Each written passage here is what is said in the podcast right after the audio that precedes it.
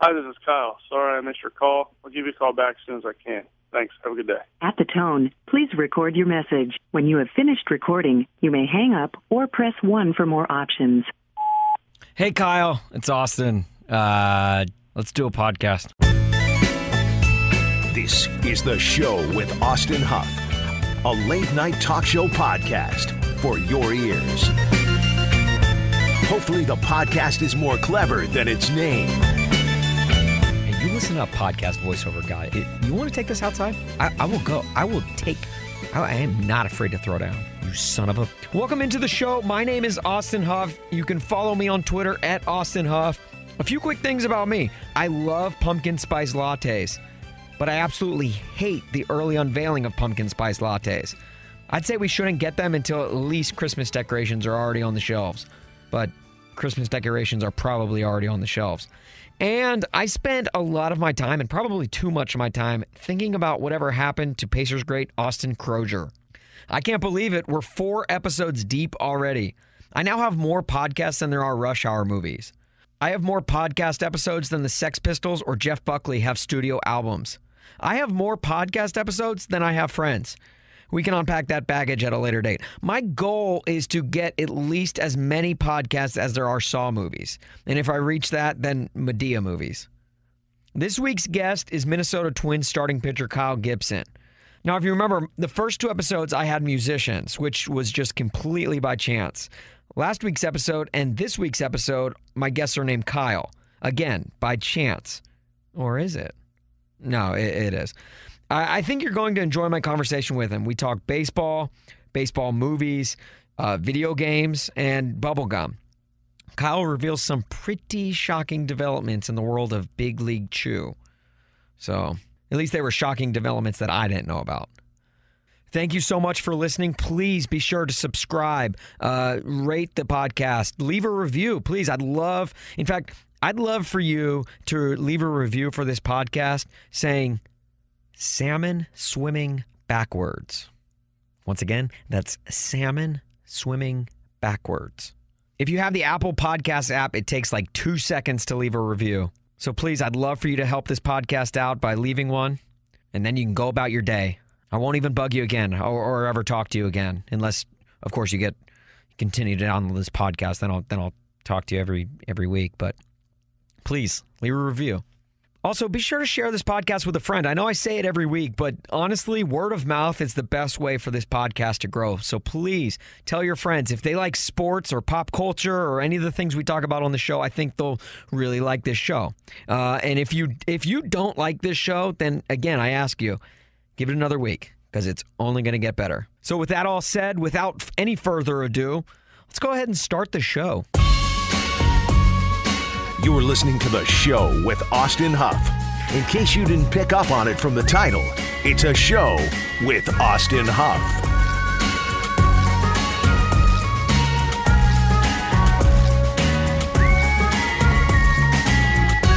The AP released their preseason top 25 this week, and there are few things in sports more pointless. Heck, there are a few things in life more pointless. Like windshield wipers on your expensive car's headlights think preseason college football rankings are pointless. Don't agree with me? Just ask 2007 Michigan. Here we go. They're going to kick the field goal. Good snap. Good hold. And the kick is blocked. Appalachian State Is it Appalachian or Appalachian? has stunned the college football. One of the greatest upsets in sports history. Michigan was ranked fifth in the country when FCS, or Division One AA as it was called back in the day, rest in peace. Appalachian State came in and knocked them off. Or is it Appalachian State? Or is it French? Appellation State. Statete. That's more Spanish, I think. That Michigan team finished that year unranked. Thanks for nothing, Mike Hart. And don't even get me started on Lloyd Carr, who was fired after the year, which ultimately led to Brady Hoke. I mean, I'm not a Michigan fan at all, but that has to hurt. So without preseason rankings, one of the greatest upsets in sports history One of the greatest upsets in sports history. doesn't even happen. And it's just another loss for Michigan, which they have become so used to over the last few years. So you can kind of see why preseason rankings mean so little. I mean, preseason rankings are the wrapping paper of college football. Just give me the gift that is college football. We're just going to throw these rankings away once the season starts anyway. Plus, it only makes it harder for unranked teams to get into the nightclub that is top 25 college football rankings. All because of this preseason guest list. I mean, this club runs on a one in, one out basis. And it usually takes at least two losses, sometimes even three, for a highly ranked team to get kicked out of the top 25 nightclub altogether. Meanwhile, you've got teams like Boise State and UCF and Houston who have a hard time cracking the top 10 because they started the preseason ranked like 52 or something. And don't get me started that they don't deserve to be in or they don't play in a tough conference. If it was easy to go undefeated, more teams would do it. It's not. And most of the time, these guys prove that the strength of a conference means nothing once it comes time to bowl season. My solution? Give us a ranking two or three weeks into the season. Watch everyone play a game or two before you start ranking them based off of last year's merits or historical success. This is college football, not BuzzFeed. Not everything needs to be ranked right away. And better yet, make the rankings fluid. If a team is ranked third this week, but they lose, allow them to drop out of the top 25 altogether. If there are other non ranked teams that are undefeated and deserve to be ranked higher, let them. So, look, congrats, Alabama. You're number one again. Awesome. But it doesn't matter. I mean, all that matters is the college football playoff rankings anyway, right? And Alabama proved last year that you can lose in the final week of your season and not even go to your conference championship and still get in the playoff and win a national title. Look, Alabama was the best team last year, no question about it. But did they deserve to be there? Yeah, you could argue they didn't. So just know these preseason rankings, yeah, they're about as useful as the select buttons on Nintendo controllers or lifeguards at the swimming events in the Olympics, which that's actually a real thing. Or the how about the scroll lock key on your PC keyboard? So thanks for setting the precedent for the rest of the college football season before any games were played, AP. Not. More of the show still to come. If you haven't already fallen asleep,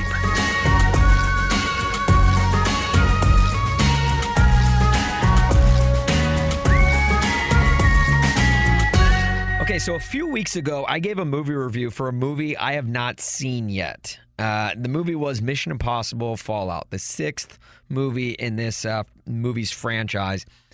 And well, I'm glad to say that I have finally seen it. And well, I have a few spoiler free observations from it. Uh, if you haven't seen the movie yet, don't worry. These are just general observations and more so questions from the movie that really could be made for any Mission Impossible movie, specifically the last three or four. If you've seen any, then you'll be able to follow along because you'll know that most of the time it's up to Ethan Hunt to save the world in these movies. And despite how it sounds, saving the world is no small task. It requires a lot out of someone, and usually it requires a lot out of someone in a small amount of time. Which makes me wonder my first question When does Ethan Hunt sleep? I know the mission Ethan Hunt is given in each film is what the movie is named after. It's the impossible mission. But really, I think the impossible mission is Ethan Hunt finding some time to catch some shut eye. Seems like this guy is always either working on a mission or en route to Beijing or London or Paris or Dubai to accomplish said mission. And he just like has just enough time to accomplish the task. It always comes down to like the final seconds. So when does he snooze? Like if it was me, I would literally put my nap first before I did my work. I'm just kind of a procrastinator that way. But Ethan, I guess, doesn't have that luxury because if he does, then the whole world blows up or something. So I guess my problem is he should look a lot more tired than he does in these movies. I mean, I can barely function without a mid afternoon nap on some days, and this dude is bare knuckle brawling with trained assassins from Mumbai. So when does Hunt nap? And I'm not just talking cat naps. He does get a few of those in in the most recent MI movie. Spoiler warning. okay, th- that's not giving anything away. Oh man, you just ruined the whole movie for me. But when he does get some shut eye, he's almost always woken up by a bad dream. So even when he does have time to hit that REM, is he able to sleep soundly with his PTSD? Which I totally get it. He should have PTSD from nearly getting decapitated by a helicopter in MI1, or going Spider Man up a building in Ghost Protocol, or growing his hair out to the last samurai length in MI2. Because that that that honestly might be the most upsetting thing he's done in any of these MI movies. If you've noticed, he hasn't had hair that long since MI2. So, just saying. Remember in Mission Impossible 2 and like Limp Bizkit scored pretty much the entire movie? Classic. And it's not like he can catch sleep on his flights to and from these places because he always has to like debrief the team on what the mission is and what their plan is and how they're going to execute it. So the whole when does Ethan Hunt sleep question is, is probably my main question about this entire franchise. My next question is when does this guy get his suits tailored and when does he pick them up? All right. In most MI films, Ethan Hunt is rocking a well tailored suit. Like I'm talking fresh off the pages of GQ or, or the window posters of a men's warehouse. You, you guys know what I'm talking about. My question is when does he have time to run errands for himself when he's always running errands to save the world for the IMF and the US government? I mean, he has to get sized up for the jacket, for the pants, for everything. And then he has to wait a few days for it to be taken in. And then think about paying for the tailored suit. I mean, if his tailor has one of those chip readers, he's screwed because that's at least like a half hour right there. Those freaking chip readers suck.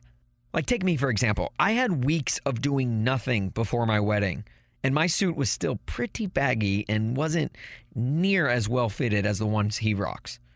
As for him, he has like 15 minutes to hack into the Russian intelligence mainframe while fighting a troop from an Egyptian SWAT team. And to hack into the mainframe, he has to turn on the internet router, which is for some reason located on the bottom of the world's largest ocean liner, which is sailing in the middle of the Arctic Ocean in waters cold enough to freeze fire. And he has to do it all before attending a gala on said ocean liner for the ambassador of Nigeria to celebrate his upcoming nuptials with the Princess of Yemen.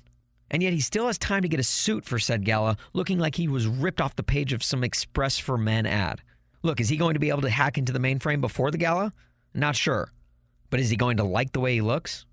I guarantee it. My final question, and this isn't just a question for Mission Impossible, but a lot of movies.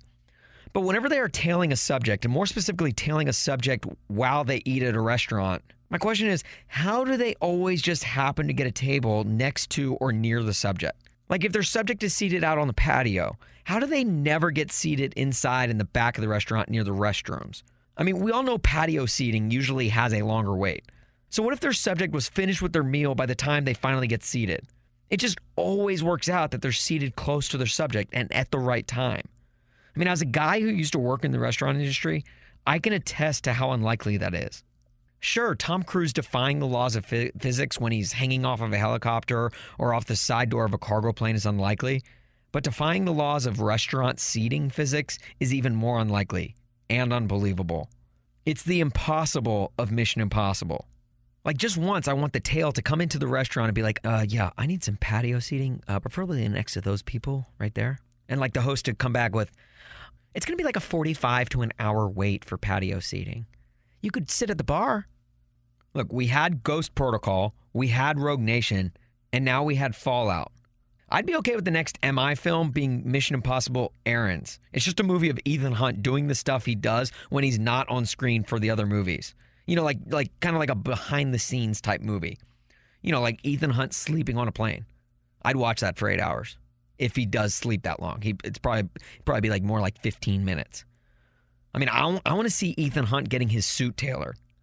I want to see Ethan Hunt waiting at the host stand with one of those light up vibrating coasters for a table on the patio to come available.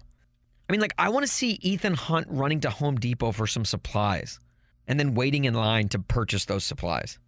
I want to see Ethan Hunt eating at a Taco Bell because everywhere else is closed. You know, he gets down with a lot of fourth meals in these movies. I mean, I want to see Ethan Hunt borrowing someone's phone charger and then looking for an open outlet at an airport terminal. I want to see Ethan Hunt have a game night with the rest of the IMF crew. Because let's be honest, you don't get to be that close without a little team building. You know, they all have get togethers for cocktails and Jenga, or Scrabble, or Pictionary. You can tell Luther is a big Pictionary guy. So, to Paramount Pictures, your mission, should you choose to accept it, is to make this happen. Boom, boom,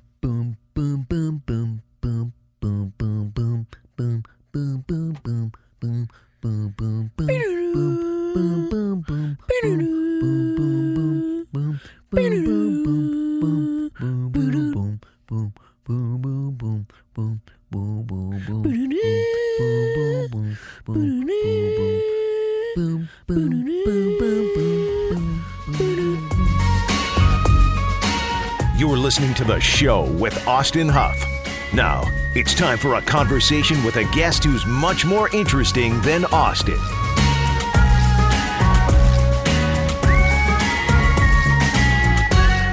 All right, my guest this week was drafted 22nd overall by the Minnesota Twins in the 2009 MLB Amateur Draft. He's currently seven and nine with a really nice 3.51 ERA, and he's currently sitting at 144 strikeouts, which is two away from a career high. But who's counting? His Twins are currently in second place in the AL Central, but he's probably most known for always, always getting picked off by yours truly in football games on Stankowski Field at the University of Missouri. Seriously, it, it was it was bad. Like upwards, I'm, we're talking like upwards of four or five times a game. Um, I mean, just to, just Nothing poor guy. Yeah, you can you can follow him on Twitter at uh, KGib44. That's KGIB44, which honestly sounds like a really kick-ass radio station. KGIB, like welcome back to KGIB, playing all the hits from the 80s, 90s, 2000s, and today. My guest is Kyle Benjamin Gibson. Kyle, thank you for joining me. How are you, man? Man, I'm doing good. And I was actually throwing a football the other day, and uh, same old, same old, throwing it, missing high and right, Yeah. right into the DB's arm. So That- you nailed it. That's weird because I was catching these random footballs the other day, and I was like? "Man, Kyle must be throwing a football somewhere because they just always seem to end up in my hands." We we had some uh, we had some pretty good uh, pickup games of football back in the day.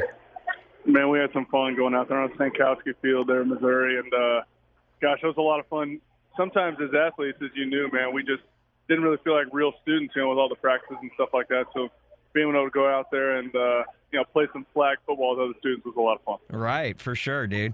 Okay, so this podcast originates in the city of St. Louis, Missouri, which uh, you're somewhat familiar with. Uh, so I have to start off by asking, what high school did you go to? Uh, I went to a high school in Indianapolis, is where I grew up, uh, just east of Indianapolis, Greenfield, Indiana. I went to Greenfield Central High School. Yes, the 1973 uh, state football champs, right? Sure. Yep. Yep, that's yeah, what I thought. Did, uh, that's a great Wikipedia line right there. I love it. Yeah, dude, I d- trust me. I did a little bit of research on your high school, and there prep. and there are two notable alumni listed for uh, Greenville Central High School. Number one, former co-SEC men's basketball player of the year from the University of Tennessee, Mike Edwards. And can you guess number two? Uh, I guess Kyle Gibson. Kyle Gibson, former Mizzou and current Twins starting pitcher, first round pick. Dude, that's pretty awesome. There, of all the people that have gone to your high school, you're one of two. well, uh, have you ever been to Greenfield? Uh, I have not. I've been to Indianapolis many Okay. times. I love Indianapolis. Greenfield's about 25 miles east. Uh, you can always see a cornfield no matter where you are in Greenfield. So uh, the number of students and the uh, it's, it's not going to be surprising if you saw saw the area. Well, hey, you know what? They, I'm pretty sure you could see a cornfield from anywhere you're standing at Field of Dreams, and some pretty legendary people played there. So. No, you're right. Uh, I read somewhere. right. I read somewhere that in high school you were eight and six as a senior with a 0.98 ERA and 140 strikeouts. Kyle, my question is, how bad was your team's offense? You had a sub one ERA, and you were only eight and six. Uh, so we had a time. we started the year, I believe, nine and ten, and we finished up in the Elite Eight with a record of twenty-one and eleven. So we struggled early, uh, and then we picked it up, and I think I won uh, six of those uh, eight or nine wins in the last uh, three weeks of the season. My goodness, and you you were a pretty solid hitter in high school too, right? Uh, I was the leadoff hitter. I was the slappy guy. You know, even though I was six three, uh, no pop in my bat, so I was the leadoff guy trying to get on base. Now you're you're an American League guy. Do you miss hitting? Oh, absolutely, I do. Had Oh. uh, had a chance to do it one game this year, and uh, I absolutely miss it. Oh man. So so you know there's there's all this talk right now about, you know, like oh, is the National League going to adopt the the DH? What how do you feel about that? Uh, I don't really like it. I mean, I think uh, you know you have two separate games. You have you know managers that have to do things a little bit different. Uh, you know, just creates a, a few different scenarios that you know kind of bring you back to the roots of the game a little bit. And and uh, man, I, I like hitting, so so I'm in to, to keep the pitcher hitting for sure. Would you, if so, if you got if you, somehow you got traded to a National League team, you'd be all for it, right? Oh, all for the DH or all for hitting? No, all for hitting. Oh yeah, just don't. I'm I'm not that good of a bunter, so I'm going to need to work on that. But uh, yeah, I'm all for standing in the box, and and uh, it's a little scary at first, getting used to it, but it's fun. Yeah, well, yeah, I'd, I'd consider. I, I, I just imagine you'd be, you'd be the the American Shohei Ohtani. no, not at all. Well, Like sorry, said, no sorry, sorry. more, more. pop. The American Shohei Ohtani with more power. I guess I should have said. I should have clarified. Well, I mean, close, but close, but not really. All right, Kyle. I, I want to hop in a DeLorean or a phone booth or a hot tub or Oceanic Flight 815, what, whatever mm-hmm. you w- preferred method of time travel may be. And I want to go back to the date June 29th, 2013. Do you remember that day? Yeah, I do. Very, very vividly. What what what what what happened on that day? Uh, that was the first day that I uh, took a big league mound and and uh, had a chance to pitch in a big league game. Dude, okay, so and it was uh, you were get playing the the Kansas City Royals. Were you in Kauffman? Uh, no, we were at home at Target Field. Okay. So take me through what was going through your mind when you're like toeing the rubber for your very first Major League Baseball game. I knew I was going to throw a fastball first pitch and try to throw a strike, and I didn't know if I was going to throw a two seamer or four seamer. And Alex Gordon takes a huge hack on the first pitch and flies out to the wall in left field. And I was just thankful that the ball stayed in the yard because it was my first pitch, and that'd have been a tough way to start. But man, it was uh, it was kind of a whirlwind, you know. Um, just coming back from Tommy John that last year and throwing a little bit in AAA to start the year, and then getting the call up, and and uh, it was just pretty cool. You know, I had three or four days to prepare for it. Uh, had a lot of family and friends that either drove up or flew up, and uh, you know, it's just a really special moment. You remember your stat line? Uh, I believe it was something like six innings, uh, a couple runs, uh, and I actually did get the win. So, uh, other than that, I don't remember too much about the stat line. Yeah, six innings. You gave up two runs on eight hits. You walked none, struck out five, and yes, your first major league win against. Now, keep in mind this. This is not. This was a Royals lineup that was nothing to balk at. It was. It, it was a Royals lineup that just two years later would win a World Series. So, you know, we're talking Alex Gordon, Sal Perez, uh, Eric Hosmer, um, uh, who, uh, Mike Moustakas, like like just big name guys, and uh, you you get to face those dudes for your your very first start in the bigs. Like, man, just just sweating bullets, right? Yeah, it kind of was. I mean, uh, and it was a team that you know I knew a little bit about, obviously going to Missouri. So Right, right. Um, you know, seeing all the Royals fans and the Cardinals. I mean, if I'd have faced the Cardinals, that probably would have been the only other team that uh, probably would have been a little bit more nerve wracking. But uh, yeah, I mean, that, was- that was pretty fun to, to do it against a team you know from Missouri that you hear a lot about. And we played at Kauffman Stadium every year as well, so um, you know, getting to do it against them was pretty cool. Now, was was Aaron Crow on that team? Uh, I believe he was actually. I believe he was in the bullpen. Yeah, Did and did you play with him at Mizzou? yeah, I did for two years. Yep. Okay. Man, so geez. Just talking about just the wealth of talent, uh, wealth of baseball talent that the the the the University of Missouri produces. We've got Kyle Gibson, Aaron Crow, and Austin Huff who had to resort to just talking about baseball. Just an incredible, incredible lineup. Hey, Kyle, I'd like to play a game with you. Is that cool? Yeah, sounds good. All right. How, first of all, how how well do you know the Twins? um, I mean, I, I think fairly well, but I don't want to say too well, considering I'm about ready to be asked trivia questions. I guess. Okay, well, that's actually what the name of the game is called. It's called How Well Do You Know the Twins? I'm going to Oh, read my. you some descriptions of some of the most famous twins, and you have to tell me who they are. Are You ready? Yep, sounds good. All right. Uh, number one, this twin only played three seasons in Minnesota, but won a Silver Slugger in his first year there, and actually has his number retired by the Brewers in neighboring Wisconsin. And he was named to Major League Baseball's all-time team, which was a team chosen in 1997 to. Com- uh, to comprise the top players at each position. He was chosen for the designated hitter. His nickname is the Igniter. Who is Hold this? on. Come on, are you kidding me? Yeah, no. Who is it? Paul Molitor, man. nice, Paul Come on. Current current skipper, current current boss man, right? Yeah, are you kidding me? Now, does he? get harder. Did, did, well, all right, fine, fine. Did, did- does he ever flash that all all time team badge like around the clubhouse? Like you know, Uh, like whenever someone no, like claps back at a decision, like he can just say like, you know, uh, uh, hey, hey, hey, buddy, and he just points to himself and just like all time team here.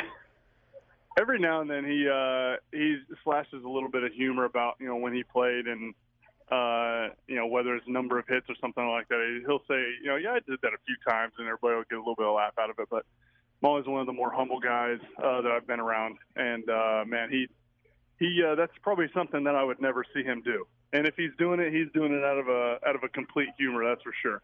Okay. All right. All right. Well, you. Uh, I'll see if I can uh, ramp up the toughness from here on out. Uh, this this twin, this twin played running back for the New York Giants, while his brother played cornerback for the Tampa Bay Buccaneers. Oh, that's uh hold on. Which one do you want to know? What the Giants one or the Buccaneers one? The Giants one.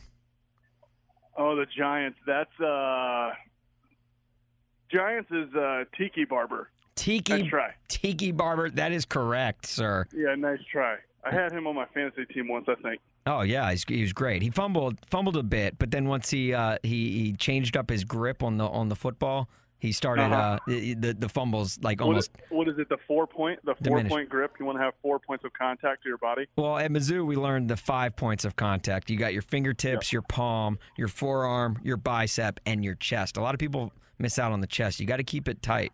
Got to keep it up upright and tight. And What if good ball what if leverage. You're in my case, and what if you're in my case and you don't have biceps? Uh, ooh, I don't know. I'll have to get back to You're you. in That. trouble. Yeah, let me send a All right. few emails out uh, to some former coaches and see if uh, we can Okay, maybe work out another. Maybe for you, it is only four points of contact. maybe that's what I was thinking. Yeah. All right, number three. This twin played seven seasons in Minnesota and was one of the four twins nicknamed the Piranhas by then Chicago White Sox manager Ozzie Guillen. He represented Team Italy in the 2009 World Baseball Classic, and he is often referred to by many, or just me, as the greatest baseball player of all time. His nickname is the Shredder. Gary Gaetti. Oh, get out of here with that. Come on. The greatest baseball player of all time. Well, I just thought that was a joke. No, no, no. He, The uh, shredder. All right, so so read that to me again. this twin played seven seasons in Minnesota Okay. and was one of Yep. four twins nicknamed the Piranhas by then Chicago White Sox manager Ozzie oh. Guillen. He represented Team Italy in his 2009 World Baseball Classic, and he is often referred to by many, and by many I mean just me, as the greatest baseball player of all time. His nickname is the Shredder. All right, I'm trying to think of Team Italy. Um, I mean, the only other guy I think of on Team Italy is Drew Butera. Ooh, that man, great. Drew Butera is great. Great guess. Yeah, you got to think of since it's Team Italy, that kind of gives you a hint. Like their name is probably going to end in a vowel. Uh, gosh, man, I don't know. This is a twin that I that I don't know. Yeah, he he was a twin before uh, before you arrived. The answer, Sir Nick Punto. Oh, Nick Punto. That that's right. He is a shredder. You're yeah, right. and he's I messed that up. he's just a legend. He's he's Yep, in he my is. opinion the Absolute legend. You're just right. the best. Like people say Babe Ruth, I always argue. I counter with Nick Punto. Number You would love to hear some legendary Nick Punto stories as well. Oh, I would I would die. He's a legend. I would die to hear some Nick Punto stories. I'm yeah, not, he's I, a legend. I was when I was looking this up the other day. I was so disappointed to find out he he was gone before before you uh, before you got called up to Minnesota. So I was like so devastated because I was like, I've got it. legend lives on. I was gonna. me. I trust me. Half of my prep was gonna be all about Nick Punto. number I love it. number love four. This twin, along with her sister, teamed up to play the role of Michelle in the 1990s hit TV sitcom Full House. Uh, Kate Olsen. What was it? Uh, the Olsen twins. Yeah. Well, which one? Oh gosh. Oh man, Miss. Uh, see, it's Mary Kate and Ashley. Oh gosh, I mean, we'll go uh, uh, Mary Kate. Oh, I'm sorry. I was looking for Ashley. They both they both played Michelle, but I was looking for Ashley. So that was close. Of course you were. It of was, course you were. It was close. Dang. Uh, number five, this twin, along with his brother, created the website ConnectU, which is believed to be the basis of the hit website Facebook. Oh gosh. Oh, it's one of the. uh It's uh one of the the Winklevosses or something, right? Yes. Oh man, I. I don't know, man. I don't know their first names. I would have accepted Uh, Cam. Winkle, Winklevoss, Winklevoss, uh, number one, Cam. Was it Cam Winklevoss? That that was one, but I was actually looking for Tyler Winklevoss. Well, I, I heard you say Cam. So Yeah, That's why I guess yeah, Cam. that was nice. That was nice. I, I, I I'm picking up what you're uh, what you're putting down. Very close on that one. That's uh, I like how I like how you uh, clowned me for the first twin question. Here you are. You've only gotten one since then, but uh, but who's who's I've been close on all of them, who's keep except for Nick Punto. yeah, which was literally the only other Minnesota twin question. Uh, this twin and his brother first starred in a shared role as Frankenstein in the Adam Sandler film Big Daddy, and then moved on to their own separate roles in the Disney Channel original series The Suite Life of Zack and Cody. now, this one, I have no idea. Yeah, this I know who you're talking about, but I have no idea of his name. But I mean, what a movie in Big Daddy! great right. movie. Great movie, but you got me on that one. Uh, I was uh, Cole or Dylan Sprouse would have been an acceptable answer. The, the, Hold on, you were going to take either of those answers for that one, but when I say Mary Kate, you specifically wanted Ashley. Yeah, sorry, man. I This hey. getting a little suspect. Look, I didn't write the rules, man. I didn't. Well, I mean, I Getting did. a little suspect. I did write the rules, but all right. How about this? This it's, I'm telling you, it's it's only getting harder from here. These twins would walk 500 miles, and they would walk 500 more just to be the men who walked a thousand miles to fall down at your door. Oh my gosh. Uh, that's a set of twins, huh? Yeah, I know. Surprising. I mean, the song is going to be stuck in my head for the rest of the day, but I don't know who you're talking about.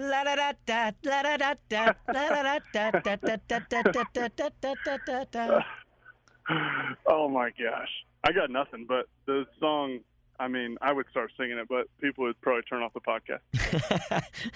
uh, Charlie and Craig Reid, or better known as the Proclaimers, the Scottish folk, Oh, folk word. and rock duo. They were uh, Yeah. huge on the Benny and Joon soundtrack way back when. Quite Uh, the duo. quite the duo quite the quite the catchy song because that's like you said like that's a song that you hear it once and it'll be stuck in your head for the rest of the day Yeah, next time we do this podcast, if I'm invited back, it'll still be stuck in my head. uh, the next question or final one last one this twin is actually not very well known but his brother but his brother is and he lives his life a quarter mile at a time oh my gosh. oh jeez.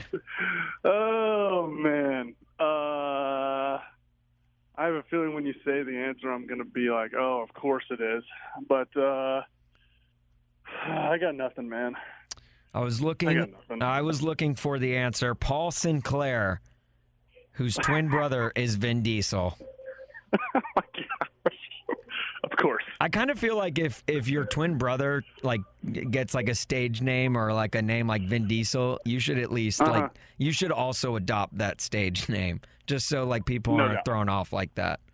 And if you look Yeah, up if no you look doubt. up pictures of them, Paul Sinclair looks nothing like Vin Diesel. Like it's it's it Hmm. like clearly must have been like fraternal twins, not just from the looks department, but from like the lifting weights department as well. Sure. Sure. That happens. Yeah, which That happens. while we're on the subject of twins, I feel like I should also point out Scarlett Johansson also has a twin, which doesn't get talked about enough. Um, Is it her brother? yeah, I think it is. I think it is a I, a, thi- I think it is. a boy twin. Could be. Could be it. Imagine if ScarJo was your twin sister. You know, like I feel like every like anyone who has a sister like always like kind of has to defend, you know, like you know, like it, always look out for them and like if guys are like, you know, like trying to hit on them, you always have to like kind of stick up for your sister. Imagine Yeah. if if like if literally every guy in America was trying to hit on your sister because your sister's Scarlett Johansson. Oof. That'd be tough. Yeah, it would be tough. You know, you know what I had to deal with with my sister. Not only was she an amazing sister and just really pretty, but she was better at softball than I was at baseball. So on the back of one of my first baseball cards, my sister got mentioned for being her conference player of the year in softball. She was that good. I'm serious. I love that it's like literally like She, every guy dreams of having a baseball card, like an actual one, not like the ones you like pay on like photography day at like your little league team, but like an actual baseball card. And you finally actually did achieve that, and yet your sister is mentioned on the back. yeah, his sister played softball at Transylvania and was the conference player of the year. Like Which- she broke a bunch of records. She was the, she was the best. She was she played at Transylvania. Yep, yep, in Lexington, Kentucky. Is and she just- a is she a vampire? She is thankfully not.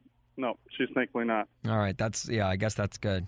I didn't want to like have Yeah. like some like Twilight situation on her hands where like turns out like you're actually Ed Cullen or something, and your your skin like twinkles in the sunlight or something. Anyway, Yeah, it is pretty fair skin because of the red hair and freckles, but I am not a vampire. yeah, very fair skin. Which which is a, probably a good thing you ended up in in Minnesota.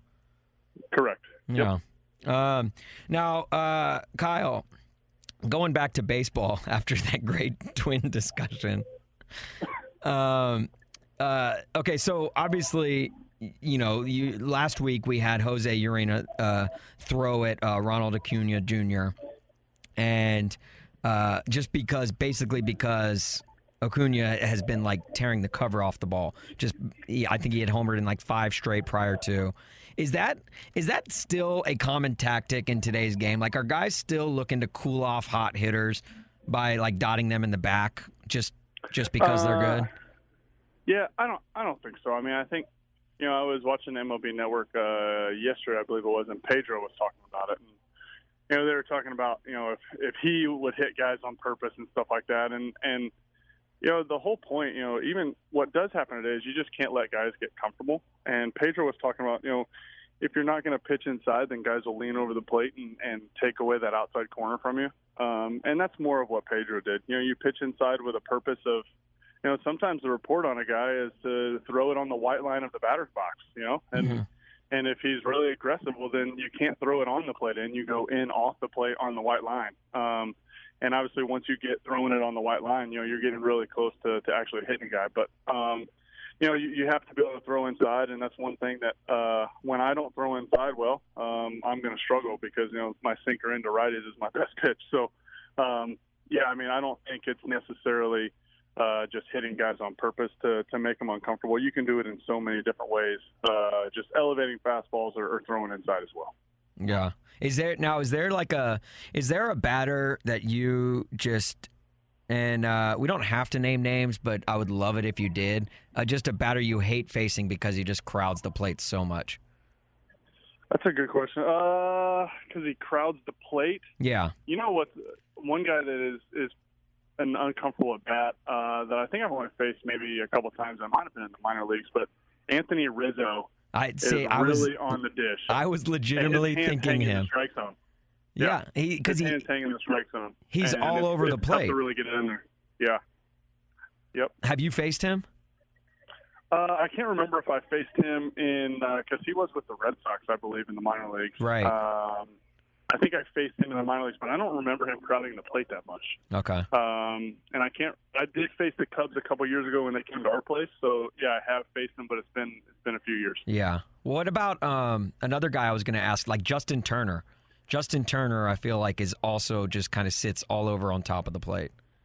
The same thing with Turner is I faced him uh, when he was with the Mets in AAA uh, Uh-huh. with Buffalo. Uh, I don't know that I've actually faced him in the big leagues, but uh, yeah, he gets he gets his back foot all over the the white line there in the box. He kind of lands open, uh, so it, it kind of fools you a little bit, but he's all over the dish too. Okay. Now I got to ask you, what what what is what are your feeling towards bat flips? Because I personally love them, but also I also don't. Right. Like saying it, but you love bat flips. I love bat flips, and but I also like I don't pitch to these guys. Like I'm not the ones like who they're like. It's it's almost like baseball's version of getting dunked on. You know, like you don't want to be the guy in the poster unless you're the one dunking. But as a pitcher, you don't really have a choice. Like you're either going to be the guy getting bat flipped on, or or not. So as a pitcher, do you like bat flips, or are you like, oh no, I can't stand them? Well, I'll I'll take your scenario one step farther, and it is like getting dunked on, but being dunked on is getting the homer hit off of you, and the bat flip, especially when they try to make eye contact, is them standing over top of you as you're laying on the Yes. baseline, yes. and normally that results in a technical foul. So, uh, baseball we don't have technical fouls or flags for unsportsmanlike conduct, but um, I mean I think uh, at the end of the game uh, you know, a walk-off win or something, um, you know, I think you can throw the bat as high as you want, just like guys throw their helmet. But, um, you know, for me, I think uh, it all kind of depends on the intent. You know, uh, a guy hit a homer off me a couple, maybe a couple of weeks ago, and he uh, leaned a little bit on it and, and uh, enjoyed it a little bit. And, and the next day, he was like, "Hey, man, I wasn't trying to show you up there because it's it's all about sportsmanship, and nobody wants to be shown up on the mound and." Right. no hitter wants to be stared at and told to go back to the dugout every time they get struck out either. So, uh, to me, it's just the intent uh, of why you're doing it. You know. Yeah, for sure. Now, you're also, I mean, I, I've seen you when you're pitching um, show like a little bit of emotion on the mound, you know, like after a big, like the, uh, a couple months ago, I think, or like a month or two ago, you pitched, I think, at Fenway. And Yeah. just you went like eight innings deep just had probably i one of the best outings at least i've ever seen you pitch just uh, and after that eighth inning you get it you get a strikeout i think you fanned mookie betts for for the the final strikeout and you're walking off the mound you know you're just fist pumping how much is too much uh, on on the opposite end for like a pitcher to show emotion how much is it do you think uh, it, you kind of are showing up the batter on the on the flip side Yeah, I think that's a definite possibility for sure. And uh, you know, I think for me, that's one reason why I, you know, pick my spots to show that emotion. You know, at the end of an inning or a big situation, um, you know, I think it's probably the same thing. Um, you know, for a pitcher as it is a hitter. You know, I'm I'm not going to do that every out. Uh, you know, every every big strikeout I get, just because it it uh, that's just not how I feel like that's the best way to to celebrate a strikeout. But uh, you know, when you're in a, a position like Fenway in a close game. Uh, you know, I'm never going to do it if it's eight or nine to nothing. You know, never going to do it if I'm down six runs. So um, it's kind of all, all about the situation for me. Uh, what about if like, what about if like a guy like intercepts you for like the fourth or fifth time in like a pickup uh, football game, and he like you know maybe like kind of spikes the football and like does a little dance? Is that? Do you think that's taking it? Well, if it's yeah, I'm, I'm going to try to tackle the guy, Would he? um, even if it's flag football. So was- I'll take the unsportsmanlike conduct and I'll move on. You know. okay. Well, as long as you just don't throw inside at my head or something, that's a, I'm, I'm all right with that. That would be my second invitation. Is hey, let's go to the baseball field. Working on inside heaters. Would you mind standing in on my bullpen? Please? Yeah. Right. Right. Yeah, Um, one now, of those. what are, uh, what are your thoughts on a pitch clock?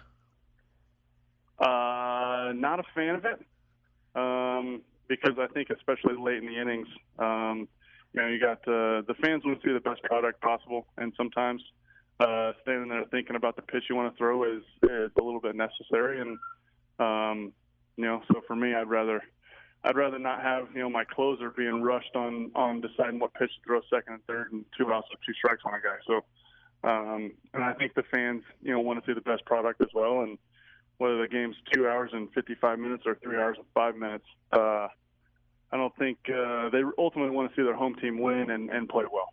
Right, right. I no, I agree. I think that's a uh, I think that's a great point. Uh, now, are you a video game guy?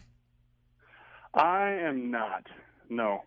Okay. I am not. I, I'm not. I'm not huge into video games, except when it comes to like sports games, like Madden, NHL, uh, NCAA football. Rest in peace. Moment of silence for that.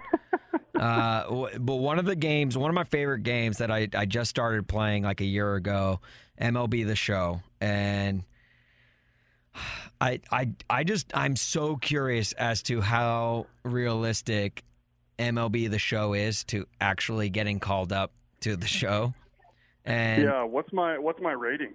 uh, that I don't know. That's a great question. I should have. then that's probably it's probably pretty realistic. You shouldn't really know my rating. You should know guys like Corey Kluber and those guys. So if you don't know my rating, that's that's expected. Well, listen, we've talked we've talked some about your career. Uh, I want to take a second to talk about my career. Um, I was drafted like maybe second or third round by the Washington Nationals, and I absolutely mashed in the minors. I'm talking like a 400 plus batting average. I was like Ted Williams on steroids, which, but but not literally. I, I you can't you like. get suspended? Well, yeah, I was gonna say you can't really joke about steroid usage, which uh, with uh, when it comes to Major League Baseball. You, you kind of just did, but it's all right. I know. Hey. Oh. uh, but uh, but so so then I realized I had my settings just set way too easy. So when I was called up to the majors, I made the game a little bit more difficult. Um, and, and I still mashed because I mean I'm awesome.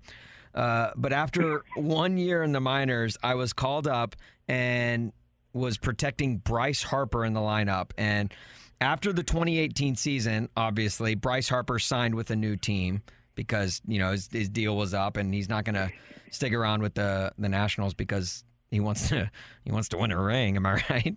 um, and the team that he actually chose was the Minnesota Twins. Oddly enough. Um, which I thought was interesting. I didn't even know you guys were in the running for Bryce Harper, but uh, here you are. Uh, I'm sure you probably had to your your virtual self. I probably had to take like a pay cut just to get him, but you know, hey, you get that run support. Uh, you know, you probably gladly do it, right? Um, uh, but yeah, so so after a few seasons with the Nationals, I decided I wanted out. Why? Again, I wanted to win a ring, and you know, the Nats just never get out of the first round. So I requested a trade, and I was hoping I would land with the Dodgers just because I wanted to play in Dodger Stadium and plus the beach or the virtual beach, which I guess I guess it would have been like Wave Race 64 or something, another video game. Uh, so I I requested the trade, and I ended up getting one.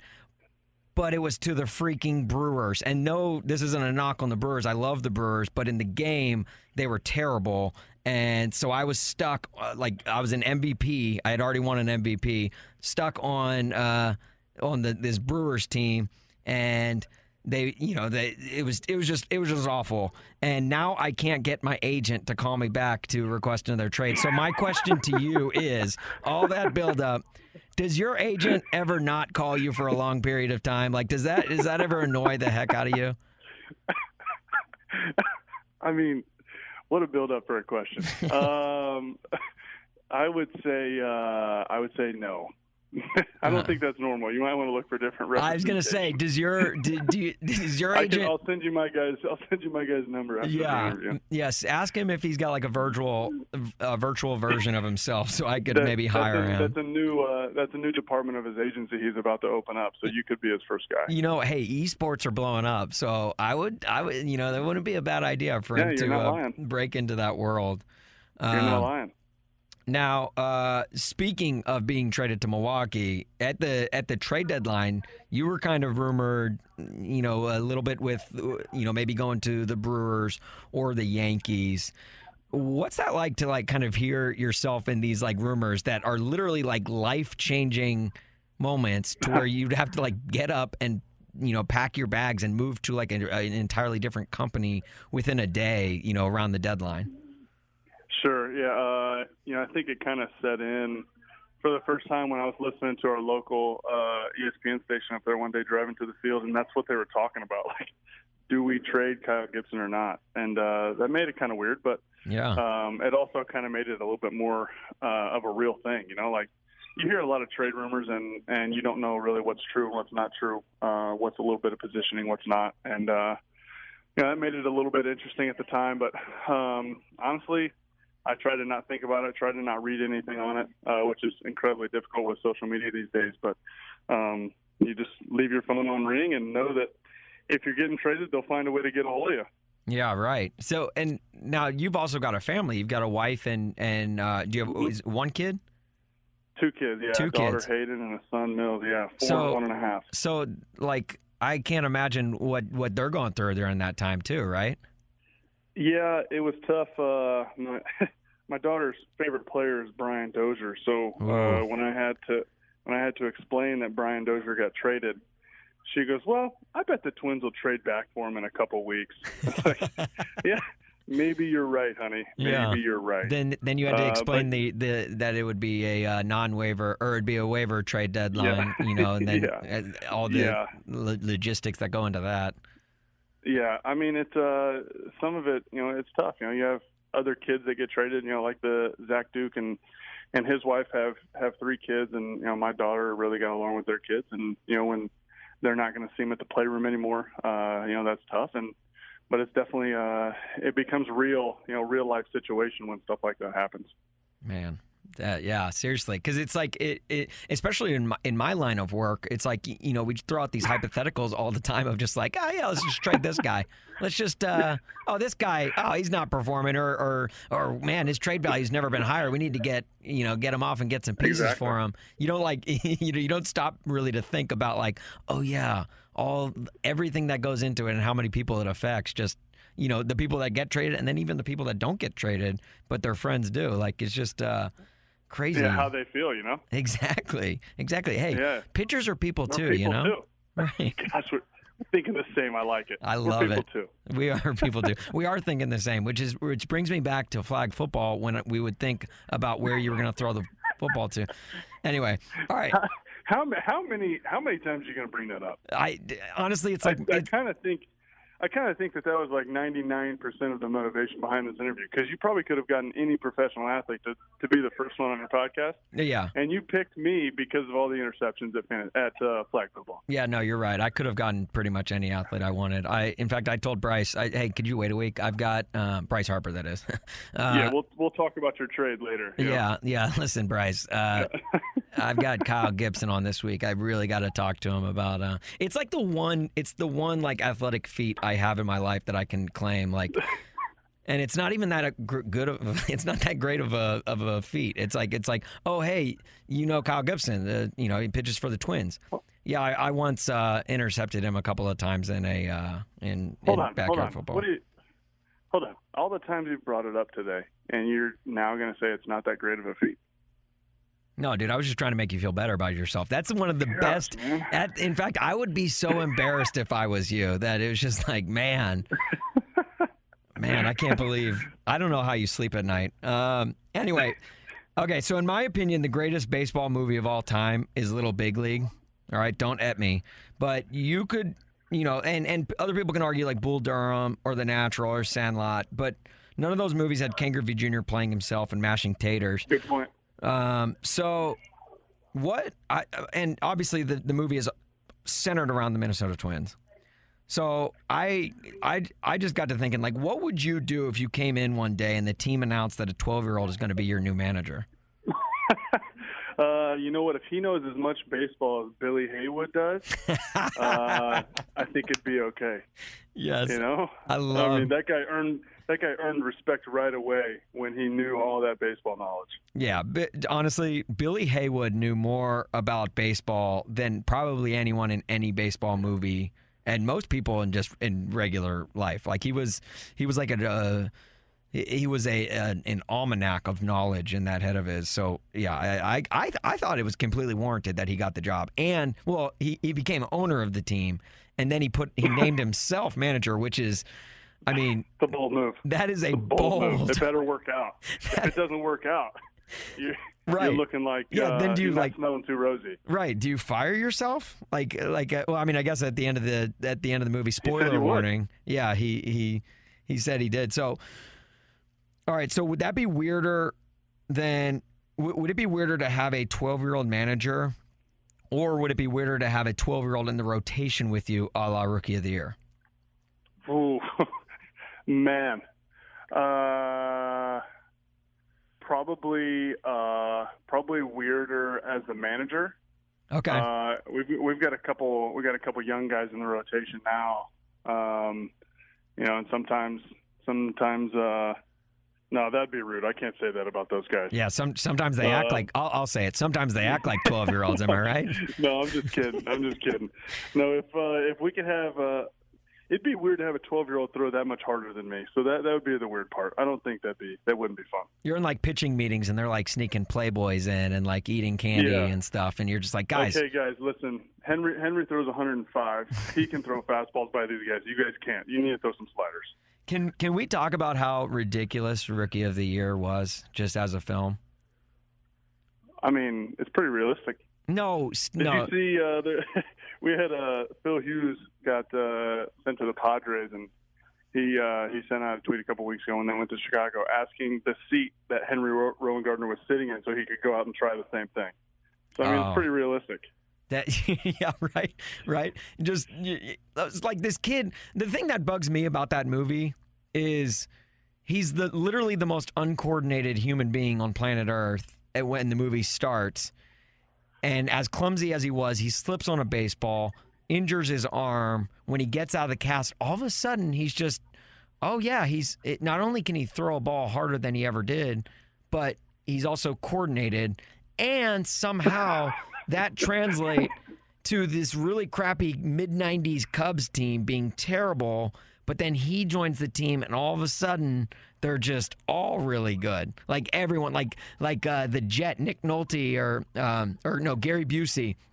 Gary Busey who plays the the Jet all of a sudden just gets like, you know, his strength back and he becomes an ace pitcher again. Like that the Cubs never would have. Oh, and plus, also, not to mention the fact that the movie never even even hints at the World Series.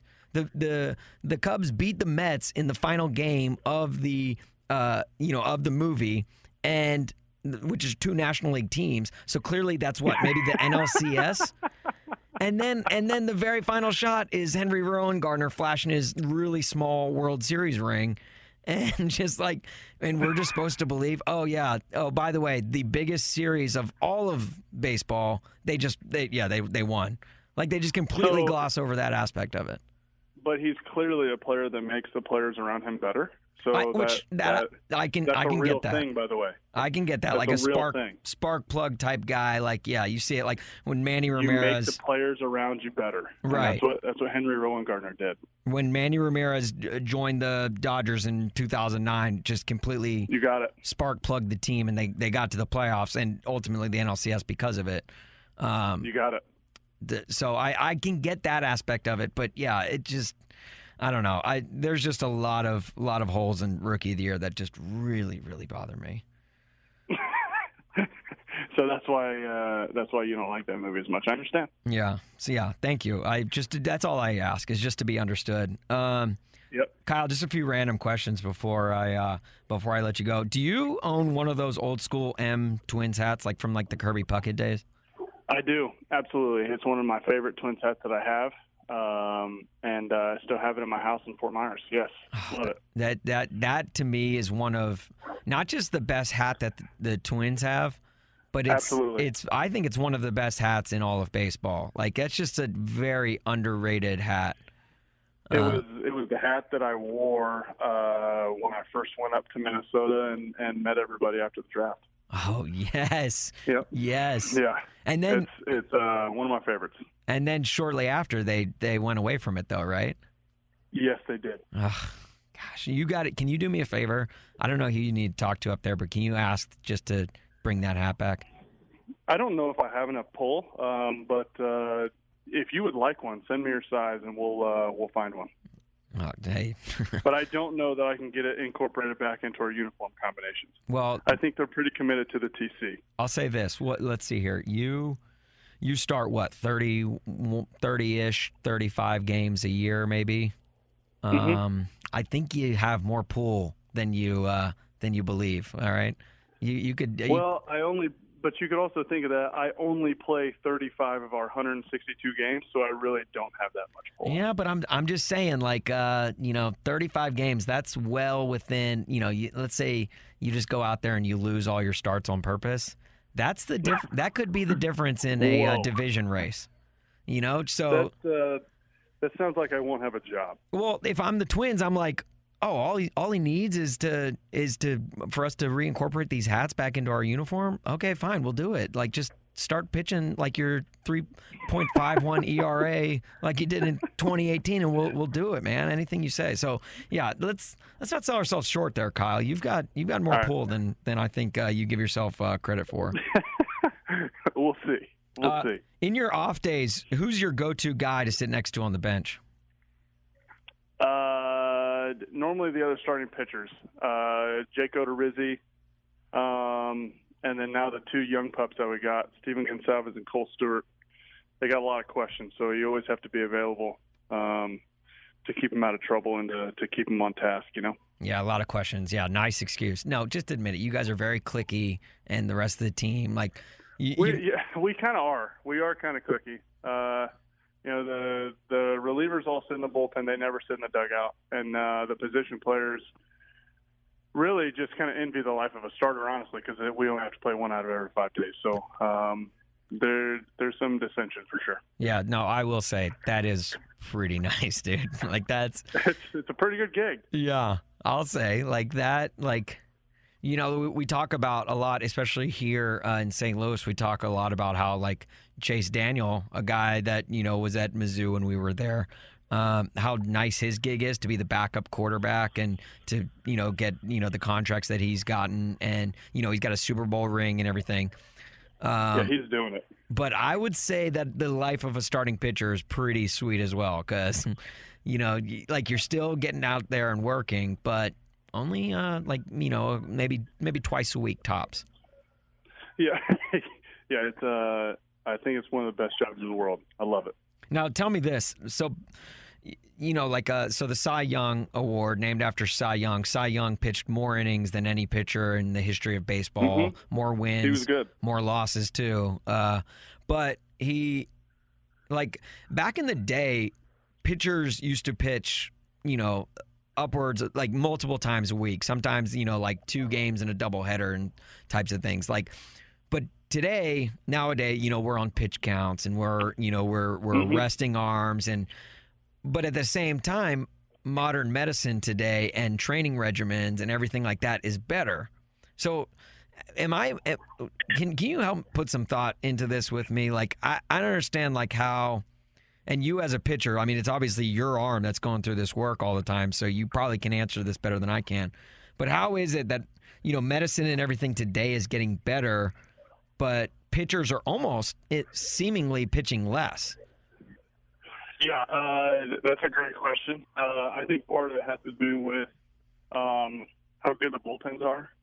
Um, you know, obviously, I don't know how good the bullpens were, you know, around that time, but uh, you know, we've got a lot of guys. You know, most of their hardest throwers are in the bullpen with with the nasty breaking ball, or else you're just you know with it. Um, and I guess just as they've as they've looked into uh, the use of bullpen arms, you know, they've found that once a pitcher gets to a certain distance into the game, I guess the, the reliever becomes the go-to guy. So, um, you know, that's that's the way the Royals win the World Series, and that's how teams are starting to actually structure their pitching staff is is the way the Royals did it, and get you uh, three or four shutdown arms and and get into that seventh inning with a lead and win the game. does that does it just worry the heck out of you whenever like you know you're pitching a great game and then all of a sudden the you know the ball's like but the, the score is tight and the ball's handed over to your bullpen Uh, no, that uh, that's you know what? If I don't get the, the let me see how I can phrase this. If I don't get farther into the game, more than likely it was my own fault uh, for pitch count or whatever like that. And uh, you know you can't you can't be taken out of a game and, and worried about what the bullpen's going to do. Um, You know, because they're just like me. You know, I mean, they're going to give up runs every now and then, and they're going to put up a lot of zeros every now and then too. So, um, yeah, you don't you don't really worry about it. You just let the game go, and and uh, you know, the, at the end of the day, everybody just wants a, a team win, anyways, regardless of you know how many runs you give up. All right, that's a that's a that's a good answer. That's the, the uh, it's actually on me. It's not my it, it's my fault that I didn't go deeper into the game. I I can respect that, Kyle. Um, yeah, I mean, if I only get through five innings with 100 pitches, you know, they always say if you don't like it, pitch better. So I should have just pitched better. yeah, right. Now, uh, Kyle, do they have big league chew and big league dug- dugouts, or is it just double bubble? Great question. Uh, mostly double bubble. I don't know if that's a corporate partnership, but uh, every now and then uh, they do have some big league chew as well. But it's not the same. It's it's uh, the double bubble style, so a, a piece instead of the shredded double Oh. uh, shredded big league chew. Weird. I didn't even know they had that. I mean, I thought I thought part of the uh, big league chew, like just mantra, was that like you're putting a big thing of chaw like in your lip. No, no, they have uh, they have the, the individual pieces now Wow. and individual wrappers. Yep. man. Yeah, I really lost the, the history behind it. Yeah, 2018, huh? You know, like they they want to get kids off that fake tobacco. Yeah. Now, if you if you could choose what gum was stocked in the dugout, what would you go with? Oh man, Maybe like some like great question. bazooka or some bubblicious. Um, yeah, let's go with bazooka. What a what an old time, you know, tradition to get a little comic at the end of it. You know, read Yes. the comic, see what's going on, and try to collect the whole set. Yes, yes, yeah. Very underrated. You know, the comic is because not only are you getting a nice chew out of it, but you're getting you know you're getting a a little bit of entertainment as well. Exactly, exactly. See, I, I personally no personally I would go with bubble tape. You know, and so you could just like Oh, pull wow. it and pull it. You could probably feed like two or three guys. Or I completely forgotten about that. right? People That's yeah. a good one. Bubble tape was was awesome and it you could like you know just measure measure things with it think of like you know like on the uh you know there's a lot of downtime in baseball obviously and all the um you know all, all the things that you guys do in the dugout just to kind of pass time and like you know long games or double headers things like that think of all the fun you could have with bubble tape right Yeah, I think uh, there's probably a reason they don't have that in the dugout. yeah, I mean, there, yeah, there, pro- there probably is, but let's. I mean, hey, you know, if we can brush aside everything that's wrong with Rookie of the Year, we can brush aside, you know, everything that we could go wrong stay, with bubble we do tape. have to stay focused. You're right. Yeah, we do have to try to try to maintain focus on the task at hand. All right, so Kyle, on your to-do list, bring back the M hat from the Minnesota Twins and try and get bubble tape into the Twins uh, dugout. I'll do my best. Um, uh, just a couple more questions. Everyone knows Minnesota is the land of 10,000 lakes. I'm going to list them off one by one, and I want you to tell me which ones you've been to. No, I, I'm Oh joking. my. Um, you, you've you've uh, you've gotten Tommy John surgery. How bad did that Uh-huh. suck? Uh, you know what? Um, the worst part about it was they took uh, my hamstring, and uh, I actually had just a ripped hamstring uh, for the Oh. first like six weeks, and uh, that was by far the worst part. My elbow didn't hardly uh, hurt for the most part, other than being a little tight. But wow, the the torn hamstring was unbelievably painful. Jeez. So what? So you go under the knife. How long until you can even like you like use your arm again? Uh, I was in uh, I was in one of those uh, robotic arm braces, kind of like Henry Rowengartner. Yeah, um, right. For about, gosh, I want to say it was a good eight weeks. Uh, now I could take it off and do some rehab, but uh, didn't start throwing until like four months in, and uh, a lot of shoulder work and and a lot of a lot of forearm work and, and grip work. You know, in that first couple months, just trying to get some strength back in it before you uh, actually start throwing again. Uh, do, uh, do you feel like you throw better after the surgery? Uh, I mean, I don't know. I think you know every now and then, obviously, you hear the stories of guys, you know, gaining two or three miles an hour. Um, you know, I, don't, I think a lot of that is the shoulder program that you go on. Um, and I, I would say my velocity went up a little bit after surgery. Um, but I don't know how much it has to do with uh, the Henry Rowengartner tight elbow ligament or uh, what it has to do with uh, a rock throwing shoulder program. So it's it's probably a combination of both. Okay. All right. Now a few uh, rapid fire questions. Just you can give me one word answers on these. All right. Okay. Favorite stadium to pitch in? Busch. Ooh, nice. You just you just want one word, right? Yeah, no, that's good. Okay. I mean, if it's a, if it's a two word stadium, you can say both words. But Um, I'm gonna go. I went road stadium. You know, like I mean, Yeah, I, yeah, I yeah, like right, right. the best, but yeah, no, no, no. favorite Uh, road stadium. okay. Uh, least favorite stadium to pitch in? Uh, Tropicana. Mm. Uh, in your mind, who is the most exciting batter you've ever faced? Whew, man. Um, Trout. Ooh. Uh, It's really weird giving one word answer. Well, Mike you- Trout. yeah, okay, yeah, you can say, all right, like just like let's keep it five words or less, I guess. uh, who is uh, who was the most who was the batter that you got most excited to strike out? Uh, Albert Pujols. But there's a backstory. There's a backstory. Okay. Obviously, 2006. Sorry, this is going to go way more than five words. Ah, Uh, All right. 2006, St. Louis Cardinals won the World Series. I'm a freshman at Missouri. I showed up to Missouri as a Cubs fan because of a buddy who played for the Cubs. I despised about everybody in the South Dorm because of how excited they were over the Cardinals winning. My family, uh, my in-laws, excuse me, all Cardinals fans. Uh, when I get drafted by the Twins, oh, well, what, what's going to happen when you face Albert Pujols? He's probably going to hit a homer. So, well, no, I'm going to strike him out. Uh, in the first game against the Angels, actually both happened. I struck him out first at bat. He, he went deep at second at bat. So uh, both outcomes actually happened in the first game. right, but nobody cares about the second at bat. Everyone cares about that first at bat, and uh, you got the best You of would Big be Al. amazed. You would be amazed at the text messages I got about the second at bat. Don't you worry about that. Oh man, yeah, that would that would really suck. Just you know, getting Albert taking you deep from all these all these Cardinals fans just hitting you up. That You feel like you're on top of the world one at bat because Right. I remembered exactly those conversations I had seven years prior, right? and uh, and then he takes you deep, just like Big Albert does. You know, Oh my he's just a pro. All right, so uh, uh, I guess this isn't really five words or less, but uh, what's your favorite memory of baseball ever? I'm talking little league up until now. Uh, probably, man, probably my favorite is my first over the fence home run when I was 12. Okay, nice. I I was I was I was kind of a scrawny little guy and uh, pretty skinny, not very strong. So when I actually hit it over the fence, uh, I was I was pretty excited. Yeah. Yeah, right. Scrawny little guy. Yeah, no. Okay, Sh- Shohei Ohtani. It's only the more we talk, the more I'm like seeing, like, yeah, it's like, oh, yeah, I, I was just a slap hitter. I didn't have much power. And then, yeah, you're hitting home runs when you're 12 years old, dude. Uh, So that was I had like two home runs a year, and a kid on our team had 30. So you tell me who was the Shohei Ohtani? well, you pitched. Wasn't So, this guy? no? Okay. Uh, what's one thing that you really want to accomplish in your major league career? Man, um, you know, obviously the World Series is kind of the that's the pinnacle. You know, trying to as a team, you know, accomplish that together. Okay. Um, what's one non cliche thing you want to accomplish from your career?